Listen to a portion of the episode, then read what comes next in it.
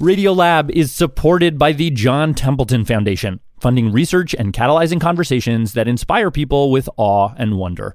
Learn about the researchers making the latest discoveries in the science of well being, complexity, forgiveness, and free will at templeton.org slash podcast.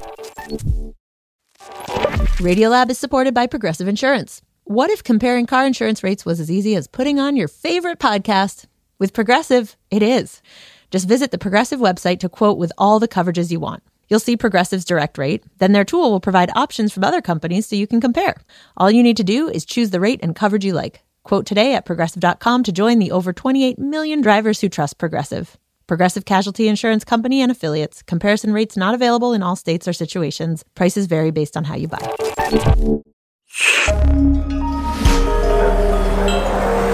Listener supported. WNYC Studios. Oh, wait, you're listening. Okay. All right. Okay. All right. You're listening, Listening to Radiolab. Radio Lab. From WNYC.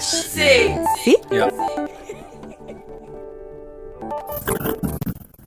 Lou, Hey. how are you feeling? I, I mean, I feel fine. I think I still am like a dash nasally. Hi there. It's Radiolab. I'm Lulu Miller here with senior correspondent Molly Webster.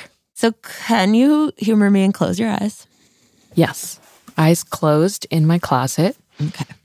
So now journey with me. Me and you are on a trip. We've got our backpacks and our hiking boots. Okay. And we've we come across this site, mm-hmm. an archaeological dig, and they are they're like unearthing this ancient library. And we're like looking all around and you're over there and I don't know, you find like a old globe. And then we come across this book that's like covered in dust. And we blow the dust off. And the dust, like, it turns into like snowy, frosty snowflakes and little tiny flames. Oh. It's like, and then it says in silver letters, kleptotherms. Like, ooh, what's what? What? And we crack the book and it's like, and we open it. And there's five chapters. And we turn the page. And the first chapter, there's just a picture of a snake in a coil. So we're going to start and read that chapter. Okay. So once upon a time, there was a bright blue snake in New Caledonia. Um, it's bright blue and black, so it's just like Is this real? This is real. Oh, this is one. Okay, this is- Oh, it okay, turns out this real. whole book is stored in the Library of Congress as nonfiction. Okay. Okay. So it's this blue and black snake. It looks kind of like Beetlejuice, and it is an amphi- it is a horrible thing. It's an amphibious sea snake, so it, it can live in the ocean and on land. And scientists have observed that it does this thing. They sneak into burrows, uh, which are occupied by large tropical seabirds. This is Hans IJzerman, a social scientist at the Université Grenoble Alpes, who explained that the snake will slither deeper and deeper into the burrow toward the bird, sneaking up. And then it just kind of hugs it. And they take advantage of the mass body heat uh, in warming their own bodies. And are they not even eating those birds? They're just kind of like curling around them and sucking up their heat? That's essentially what they're doing, yes. Wow. There's just something so primal about the heat being more important even than the meat. Yeah. So this behavior is called kleptothermy, Kleptothermy. And what does that mean? basically engaging in heat theft. Okay. You see it all throughout the animal kingdom. Really? Kleptothermy. Yeah. So Seriously? Yeah. So like male garter snakes. They pretend to be female so that other males will try to mate with them. Like the friction of them trying to mate just warms them up. Yes. There's little dwarf caimans, which are kind of crocodile looking things that steal from termite nests. Um, How do you cuddle up to a termite? I don't know. You I just think you just like I think you like you in just there. like throw yourself upon the whole warm nestiness of all that bug heat. Wow. And us humans also engage in kleptothermy when we want to. That oh so sweet act of cuddling, or as the scientists call it, Huddling is for at least one person involved, a theft. I remember reading about it a couple of years ago and I thought it was just fascinating. But if you think about it, it feeds it, it feeds into the same kind of equation. Uh, An equation biologists call the economy, economy of of action. it's very simple. Animals need to take in more energy than they exert.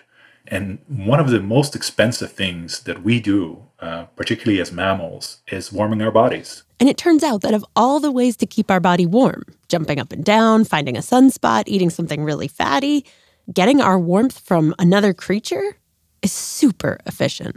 It can decrease the cost of thermoregulation by up to about 60 or 70%. Wow. Uh, there are a lot of observational studies on this uh, for many, many different animals. Rats, penguins, degus. Not only uh, is their peripheral temperature higher, uh, but also uh, their base metabolic rate is much lower, meaning that they exert much less energy. to stay warm. Huh. And so Hans's idea is that because for so long humans relied on getting warmth from one another to survive, Even 200 years ago, people would sleep with nine people in one bed to keep warm. our sense of how chilly or warm we feel isn't just about air particles. It is being influenced by the people around us way more than we typically think. I think it's it's for most people it's hard to imagine uh, until you uh, see it and then you can't unsee it.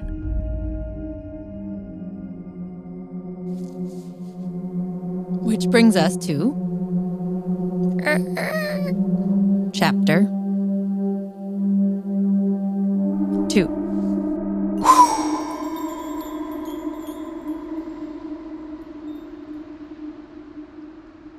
What's the picture? I'm wearing sweatpants, a long sleeve shirt. It's a guy in a jacket. It's probably one of my nicer shirts. I wanted to look nice, even though it's only the radio. His name is John, and he's going to lead us to a different idea about how to get warm. Okay. okay. Can you tell me a little bit about where you grew up? I grew up in the woods, in in a house in the woods in Connecticut. Do you remember how the world felt to you as a kid? Um, like thinking back, me and my sister would make paths through the woods. There was a pond nearby, and we would go frogging. And I just remember playing with the hose, mm. getting water all over us, and feeling free. But as he started to get a little bit older, When I was 13 or 14, things really started to change. I gained a lot of weight, and everyone was like making fun of me. And I became very uncomfortable in my skin. Which, you know, happens to a lot of middle schoolers, but for John, it hit him harder. I was scared of looking at, at looking at my own reflection. I almost thought I like was seeing a ghost. I would keep the lights off and keep a distance from the mirror. I didn't look at the mirror for like 2 or 3 years.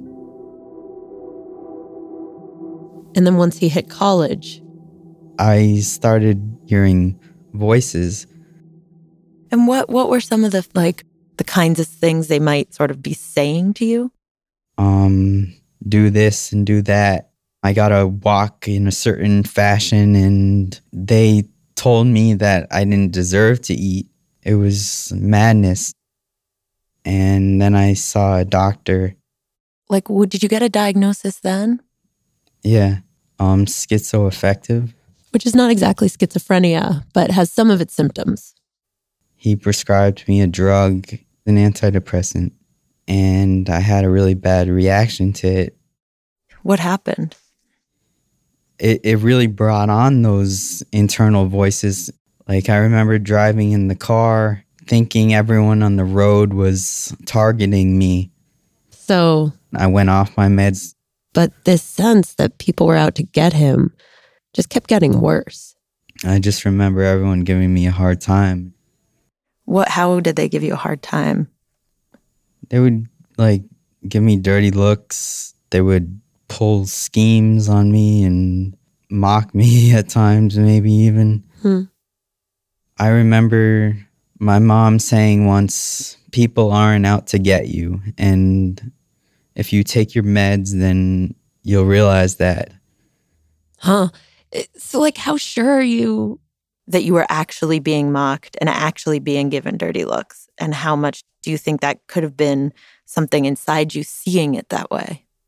It could it could have been something inside me somewhat, but it's hard for me to believe that it was all me making it up. So he keeps just trying to muddle through. And at a certain point, John does something seemingly trivial. It's a nice warm day out, shorts and t shirt kind of weather. And he puts on a winter hat. I got for Christmas one year. What color? It was gray. It, it's a comfort. And before he heads out the door, he rifles through his stuff and decides to also put on. A hooded sweatshirt, hood up. And then he grabs a third layer It was a jacket, and a fourth sweatpants. until eventually he's all bundled up from head to toe. And he started going out in the muggy heat of a Connecticut summer wearing this little getup all the time. And people would say things like, What are you preparing for a wrestling match? Like trying to lose weight for a re- for a res- right, wrestling right, like training in trash bags kind of thing. yeah. And John is the first person to say, like, as he was putting on all these layers, he was falling into this trope. Like, if you saw someone walking around in a ton of layers in the heat of summer, you're probably going to think something's up. Maybe keep a wide berth. Mm-hmm. I mean, when you when people see you wearing layers, what do you think they think about you? I think they're fearful. They're fear. They fear me. Hello. Hello? Hello. And the thing is, while most people might step away when they see someone wearing layers, there were a few people all over the globe who decided to look closer. Am I audible? There you are. Sorry about that. This is Dr. Tathagata Mahintamani, a psychiatrist in India, Currently, I am in northwestern part of India. who, back when he was starting out as a psychiatrist in Ranchi, started noticing that in the middle of summer, every now and then, people with schizophrenia would walk into the hospital wearing tons of layers. Ladies who are wearing multiple layers of saris and male patients who are wearing multiple layers of shirts. And over in Melbourne, Australia, I was doing my first psychiatry rotation. Dr. Terence Chong was treating a patient with schizophrenia. I noticed at the time he was taking off layers and layers and layers of clothing, and this was in the heat of summer. There was a doctor in Memphis, Tennessee, who noticed the same thing. Wow. Yeah, and eventually it even got a fancy medical name. Redundant clothing. So the idea there is just it's it's redundant. You don't need it. It's it's multiple. It's hmm. redundant redundant clothing. Yes. So a bunch of doctors were seeing this, but nobody really knew why. And some of the explanations were like, look, people with schizophrenia, some of them end up not having homes, they're living on the street. You have to keep your belongings on your back. So like you have you wear Mhm. them all. Another thing might be avolition.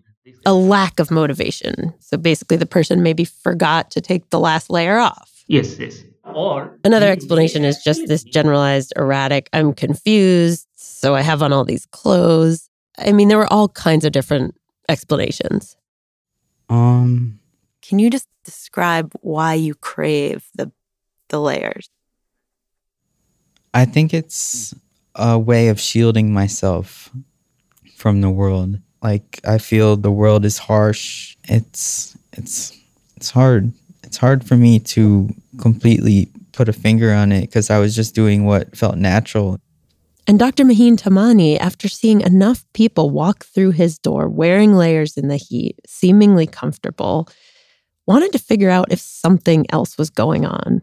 So he got a group of people with schizophrenia, some of whom wore layers and some of whom didn't. And he just ran all these tests. He did like cognitive tests and psych tests and physiological tests. And basically, long, long, long, long, long story short, what he found was that the people in layers had something different going on with their blood. First of all, their blood pressure uh, was dropping way lower on certain tests. And when he analyzed blood samples, he found that their T3 and T4 levels were lower. And what does that really mean? Like, do, what does that mean? So, free T3 and free T4s are uh, very reliable markers of temperature regulation. Temperature regulation. Yes, with cold intolerance.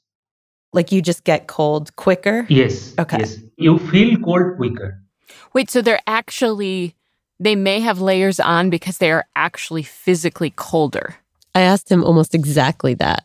Is your idea that they are actually wearing the layers to feel warmer? It is our findings that not and our ideas are based on our findings. He says the evidence suggests that like they are wearing layers for the same reason you or I wear layers when we go out into the winter. Like their mm-hmm. body is telling them they feel colder. Whoa. Now, back in Connecticut, John didn't know any of this. He just knew that the more he tried to stay warm by bundling, the more it pushed people away. It was a really it was a really difficult time for me. And things finally got so bad that he goes back to the doctor and this time is in fact diagnosed with Paranoid schizophrenia.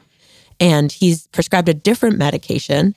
I immediately noticed less up and down, less craziness. I noticed myself getting better by the day. And the world seemed to be getting a little better too, a little gentler. And I felt people liked me. And he started loosening up, literally taking off his hat, Yeah. his jacket, Um, well, or one of them. It was winter and I was I would wear like a tank top under a winter jacket and that was it. And he started to embrace his diagnosis. I read about how people with schizophrenic disorders oftentimes think divergently and a link to creativity. And he would tell people about it. Like one time he went to go buy cigarettes, and the guy behind the counter thought he looked a little young. And I, I said something like schizophrenic people tend to look young, which I don't know is, if it's even true, but I was very proud. I was I wasn't very proud, but I was I was like I had some pride. Callers indicating she thinks there's someone shooting in the building. And then one day, about 30 miles away from where he lives, Shooting at an elementary school in Newtown, Connecticut. A young man walked into Sandy Hook Elementary School, and we all know what happened. And the day it happened, one of John's online friends sent him an instant message saying, Like when they first heard about the news that there was a shooting in Connecticut, they thought of me. for an instant, they worried the shooter had been John. It was really hurtful. It was it was like I would never do anything like that. I definitely stopped having that pride towards my diagnosis. He stopped taking his medication.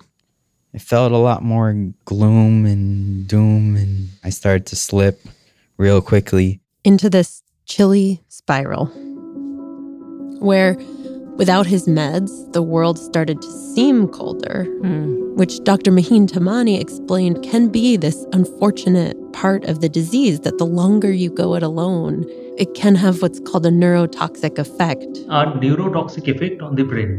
Hmm. Loss of brain function and also there is structural brain damage also there. As as the time progresses, the patients with schizophrenia often, uh, you know, um, drifts so as john was drifting the world started seeming even colder Thinking everyone was targeting me. So he'd layer up, which itself would make the world oftentimes be colder. There was a woman walking, and she just gave me the dirtiest look I've ever seen in my life. And I said to her, What is it, the winter clothes that I'm wearing that makes you dislike me? And she immediately called the police. And then it's like one more layer. Another layer. Wow.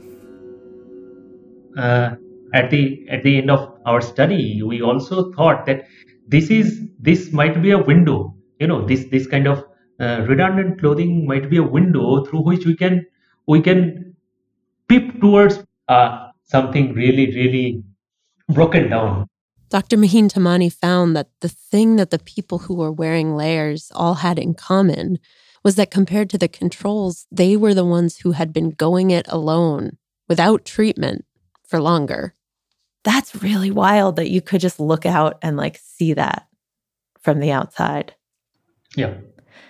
Um, Which made me start to wonder is it almost like humans have within them like this this visual signal for like I'm really lost. I might not even know how to ask for help, but here is a signal. Hmm, that's I, that's pretty. I mean, I put the idea to Dr. Mahintamani and he was like, Uh, I am not in a position to answer this, but this is a wonderful and intriguing question. Yeah. but I also put it to John. Um, Is there anything to that or am I like overly projecting an idea? no, I think you're you could be onto something. I think there could be like a, s- a cry for help through layers. And he told me a story about one time when someone seemed to read it that way. Well, there was one time I was at the beach and I was having a tough day. I was wearing a sweatshirt, a beanie, sweatpants, sandals, and I went and ordered a grilled cheese and french fries from this stand at the beach. And I talked to this old woman. She was probably in her late 70s, white hair. I think she was wearing a t shirt and short jean jorts. What do they Jorts, the old lady jorts. Yeah. I said, Hey, how are you? I was probably not talking that clearly and making much sense either. And she asked me if I would sit down and have lunch with her. I took a bite or two from my grilled cheese sandwich. I almost felt I didn't deserve that food. And I said I said to her, I think I'm gonna feed the, the rest of the birds. And she said to me, Don't feed the birds, just eat your food. but then I ultimately fed the birds. She went aw, like like feeling empathy towards me. Yeah. Did you feel a little bit better after that? Yeah, I did feel better. He eventually felt so relaxed. He slipped off his sandals and he put his feet on the sand and he just walked home barefoot. Yeah.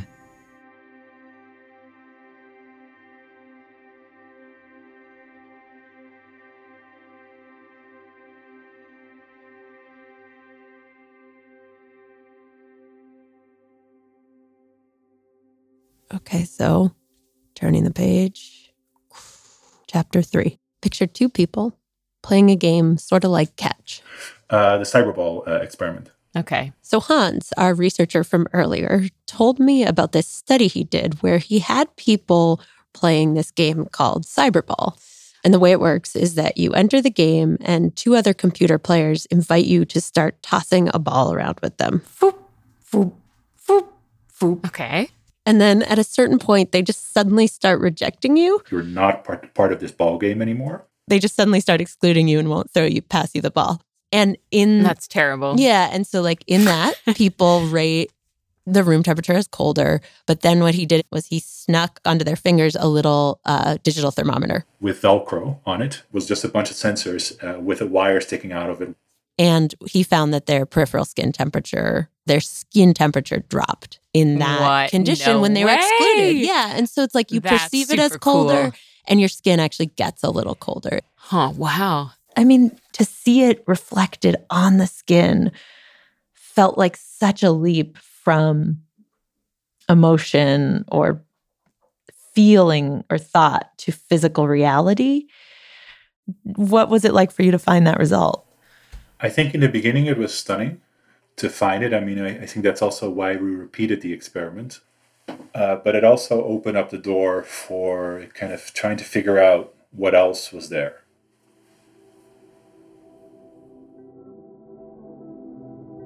What else was there after the break?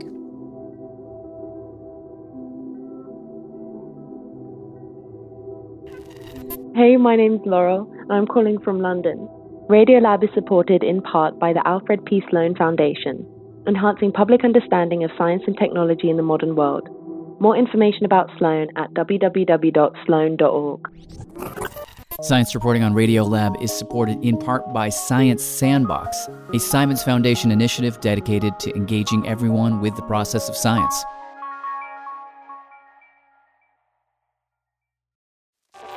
Radiolab is supported by the John Templeton Foundation, funding research and catalyzing conversations that inspire people with awe and wonder. Learn about the researchers making the latest discoveries in the science of well being, complexity, forgiveness, and free will at templeton.org slash podcast. Radiolab is supported by ZBiotics. If you've been looking for some help waking up refreshed after a fun night out, ZBiotics pre alcohol probiotic is here to help. ZBiotics is a genetically engineered probiotic invented by scientists to help tackle rough mornings after drinking. This probiotic is the first drink of the night for a better tomorrow, as it works to break down the byproduct of alcohol, which is responsible for rough mornings after. Go to zbiotics.com slash radiolab to get 15% off your first order when you use Radiolab at checkout. ZBiotics is backed with a 100% money back guarantee. If you're unsatisfied for any reason, they'll refund your money, no questions asked. That's zbiotics.com slash radiolab and use the code radiolab at checkout for 15% off. This week on the New Yorker Radio Hour, Congress has passed a law that will ban TikTok.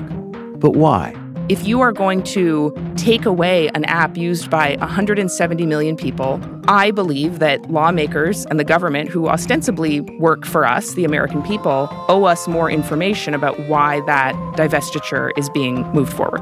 Debating the TikTok ban. That's the New Yorker Radio Hour from WNYC Studios. Listen wherever you get your podcasts.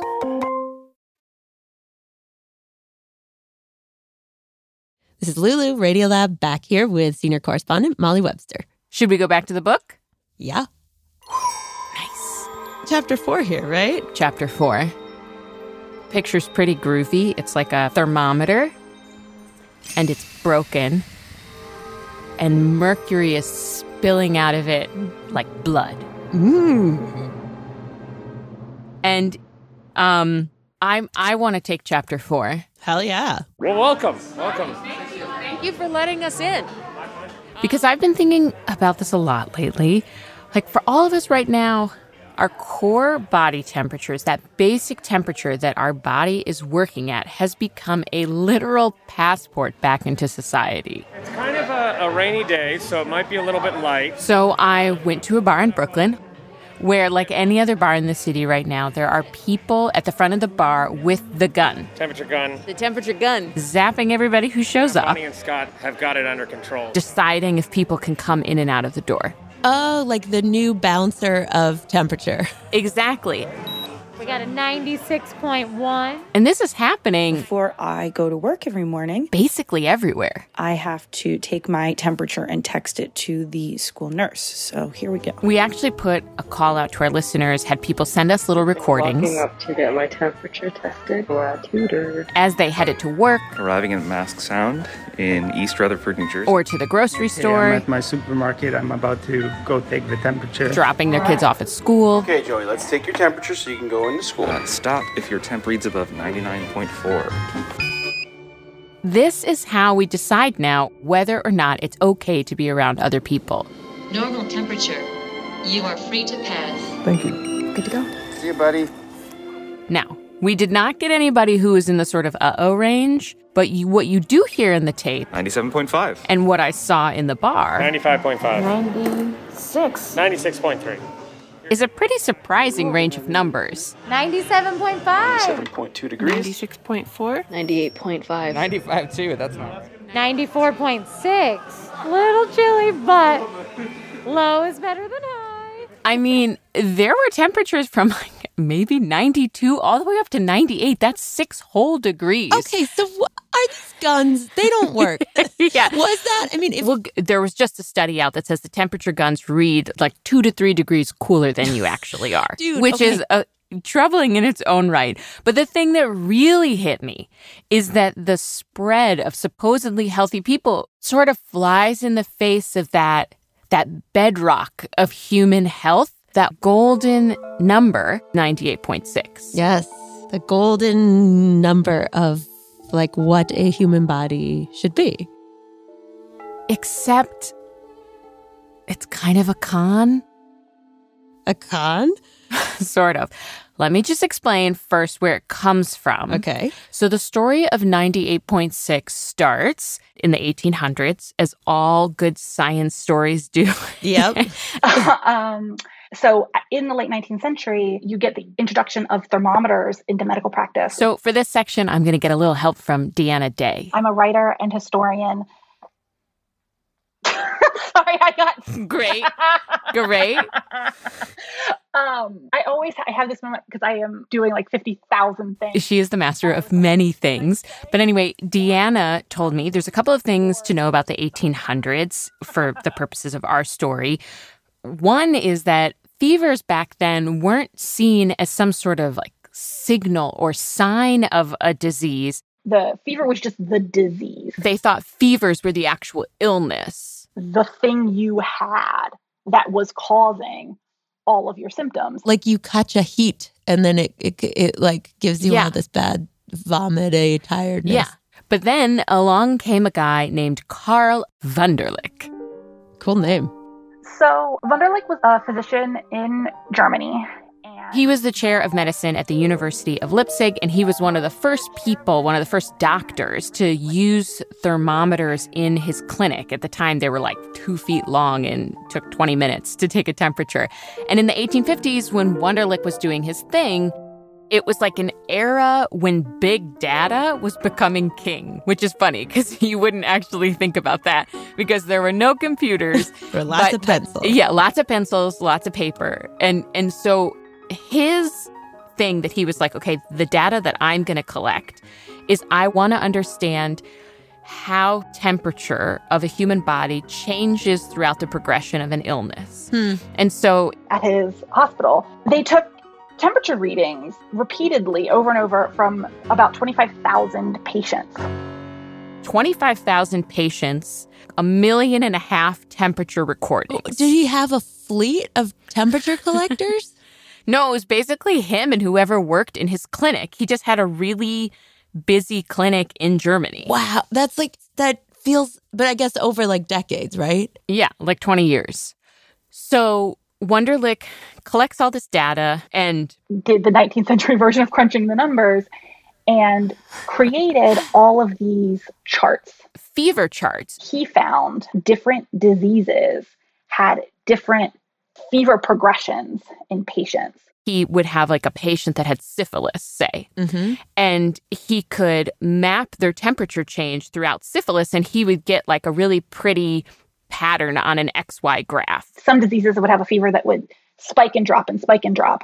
And other diseases had a fever course that would kind of like ramp up gradually or ramp down slowly. Cool. I've never thought of that. Like that that each illness has a little curly Q signature that you're like, I know. oh, that's cool. If I'm honest, like I don't know if that actually still holds up today, Yeah. but His idea was that you could track someone's temperature and diagnose them that way. And that was a big change. all of a sudden we start seeing fever um, not as something that comes at you from the outside, but something that your body does on the inside when it's reacting to a disease.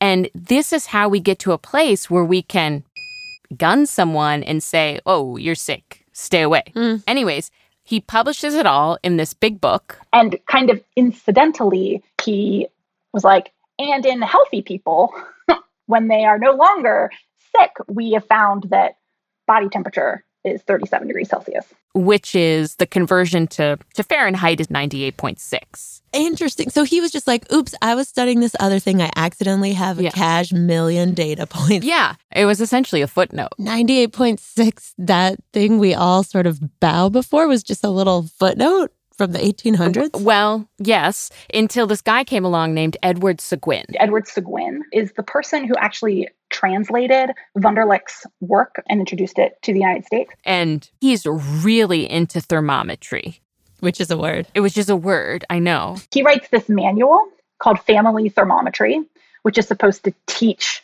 moms how to take their kids' temperature and why it's important and how to do it. And so Seguin, along with thermometer companies kind of went on this big push through like articles in Good Housekeeping and Ladies Home Journal and Scientific American to talk about thermometers and make them like a new tool for the home. And there are advertisements in all kinds of publications. And over and over again, they'd hammer on this number 98.6, 98.6. That's what you should be. That's what your kid should be. And I feel like this like marketing campaign that happened at the end of the 1800s and the early 1900s is essentially been handed down to us through the century and made us think that 98.6 is the normal or ideal temperature for a human body, which is bullshit.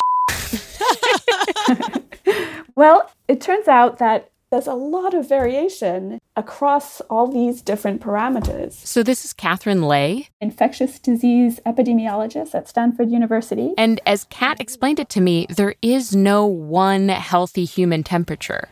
Women have higher temperatures than men. Bigger people have higher temperatures. Fatter and skinnier people have different temperatures. Taller people have lower temperatures. Whoa. They're just so thinned out that they got surface area for days. I don't know. Hormones can change your temperatures. Morning and night can change your temperatures. Younger people have higher temperatures than older people. I'm already thinking about the sweatsuits I want to rock. Okay.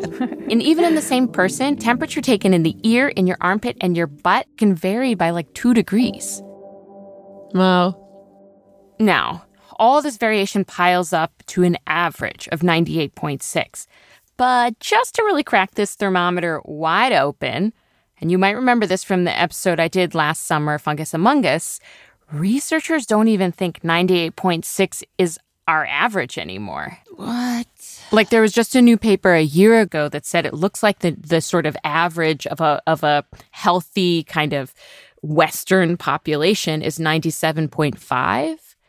And Kat was actually involved in that research, and she said that it looks like our temperature has been dropping 0.05 degrees Fahrenheit every decade since the 1850s. Wow. There's a number of reasons they think that might be the case. Like maybe we have better medicines, so we're not fighting infections as much. Hmm. You know, maybe it's just the fact that we are older and taller. You so know, even the average is I mean, I I remember that episode. I was so focused on the scary fungus that I feel like I missed the temperature I mean, drop. As, it was but, just slipped but, in there, you know. But, but you're, it's like you're saying. So not only is there all this individuality on person and time of day and part of body, but then also oh, and also the average isn't the average either. Yeah, so much so that for some people because you're a man, you're old, and it's early in the morning. Coming up to 98.6 might actually be a fever for you. This is exactly why it's important to not believe that a number like your temperature can tell you everything.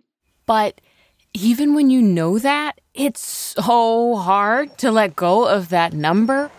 I just got the COVID vaccine yesterday and I feel so rough. So I had this moment where like I got my COVID vaccination, my my second one, and it like laid me low. So so so achy.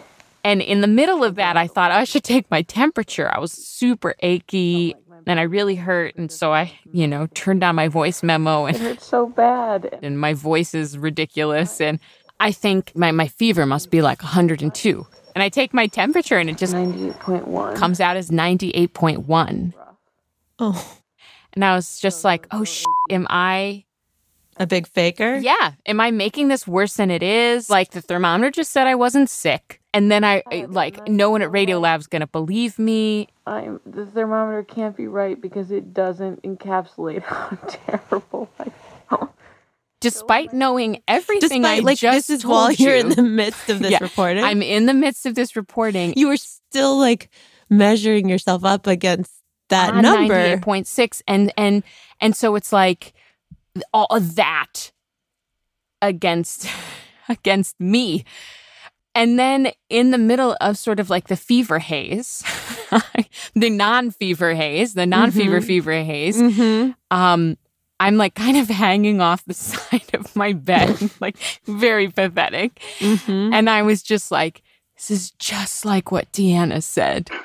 I think that acting as if fever as a quantitative measure can give you objective truth just makes it impossible for you, not you, makes it impossible for anyone to see the full scope of what is happening inside a person. I definitely felt that in in that moment taking my own temperature, but I think I also realized that you can actually throw out the 98.6 thing and then your temperature, whatever it is, can be a window into so much more about a person, like how old you are, what your hormones are, or, you know, whether you live in a place with adequate medical care. Can I add one more kind of eerie one? Of course. Of what your temperature might be able to tell you. So, Hans, our researcher from before, he actually did a study where he wanted to see what predicted core body temperature. So, he plugged in all these variables age, height, weight, location, distance from equator, cigarette consumption, sugary drink consumption, Ooh. perceived level of stress, any medications, access to your a, a cell phone, like tons and tons of tons of things. And this thing that was right up near the top, more important than body weight or height, was diversity of your social network. And so, what that means is like not how many friends you have, but how many different Yeah. kinds. So, like, do you have your oh, work? Oh, it's not number, it's yes, it's like your work friends and your soccer friends and your knitting friends and your extended family and the Webster sisters. And so, like, the more kinds of groups you had, the higher your Mm-hmm. core body temperature was. The more how do you does he have any explanation for that? I think the, I mean, he doesn't know, like, he doesn't know exactly what that means, but I think there's some idea of like, if one type bails on you, the more types of backups you have, the safer your body, the less at risk your body feels. It's just there's this very porous border between what I thought of as a very physiological thing, which is your body temperature, to what's happening mentally and emotionally in your brain, like like emotions tuning your body temperature to what it is. Yeah. Which makes me think back on that temperature check tape a little differently. Like Can I take your temperature? Yeah, sure. Normal temperature. 96.1. Did you gain weight? 97.5. 96.4. What time of day is it? Temperature is normal. 96. Maybe you're pregnant. 97.2 degrees. 97.7. Have you seen a doctor? 97.7. Did a stranger wave at you on the street? 95.4. 96.3. Normal temperature. Did you talk to your sister? Are you on medicine? Or maybe you're off it. Do you live alone? Who do you love?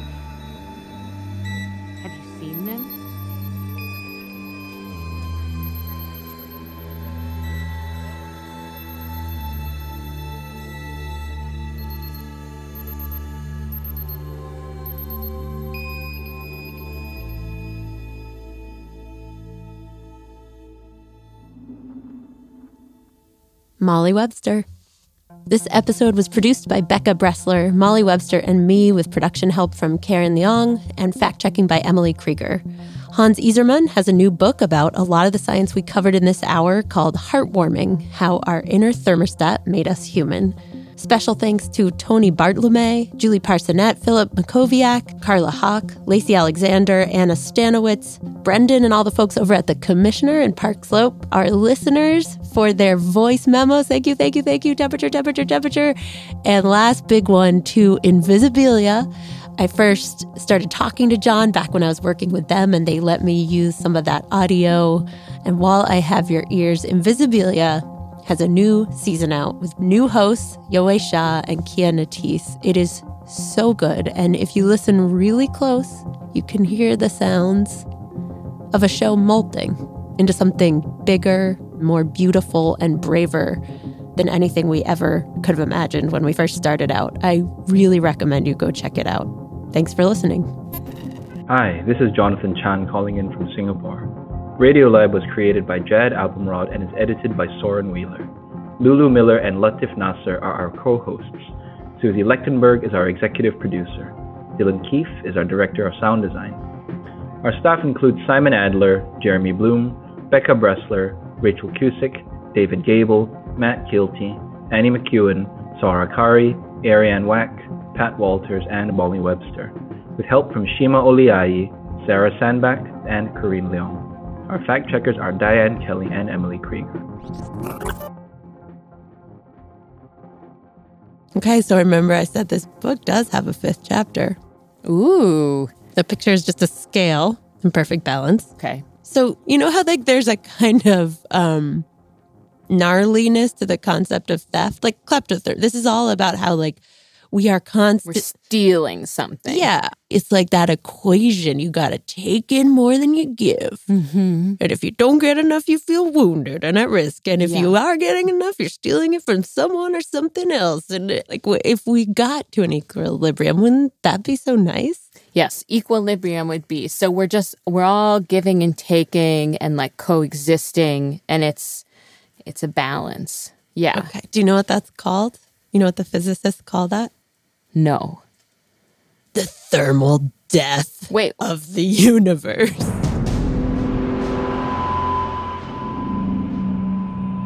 Wait, equilibrium is thermal death? Yeah. Like there will be a time when everything becomes the same temperature, and that is the end.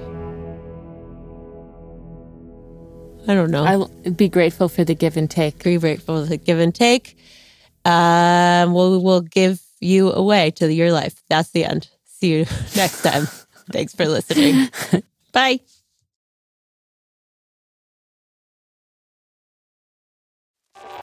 Radiolab is supported by the John Templeton Foundation, funding research and catalyzing conversations that inspire people with awe and wonder.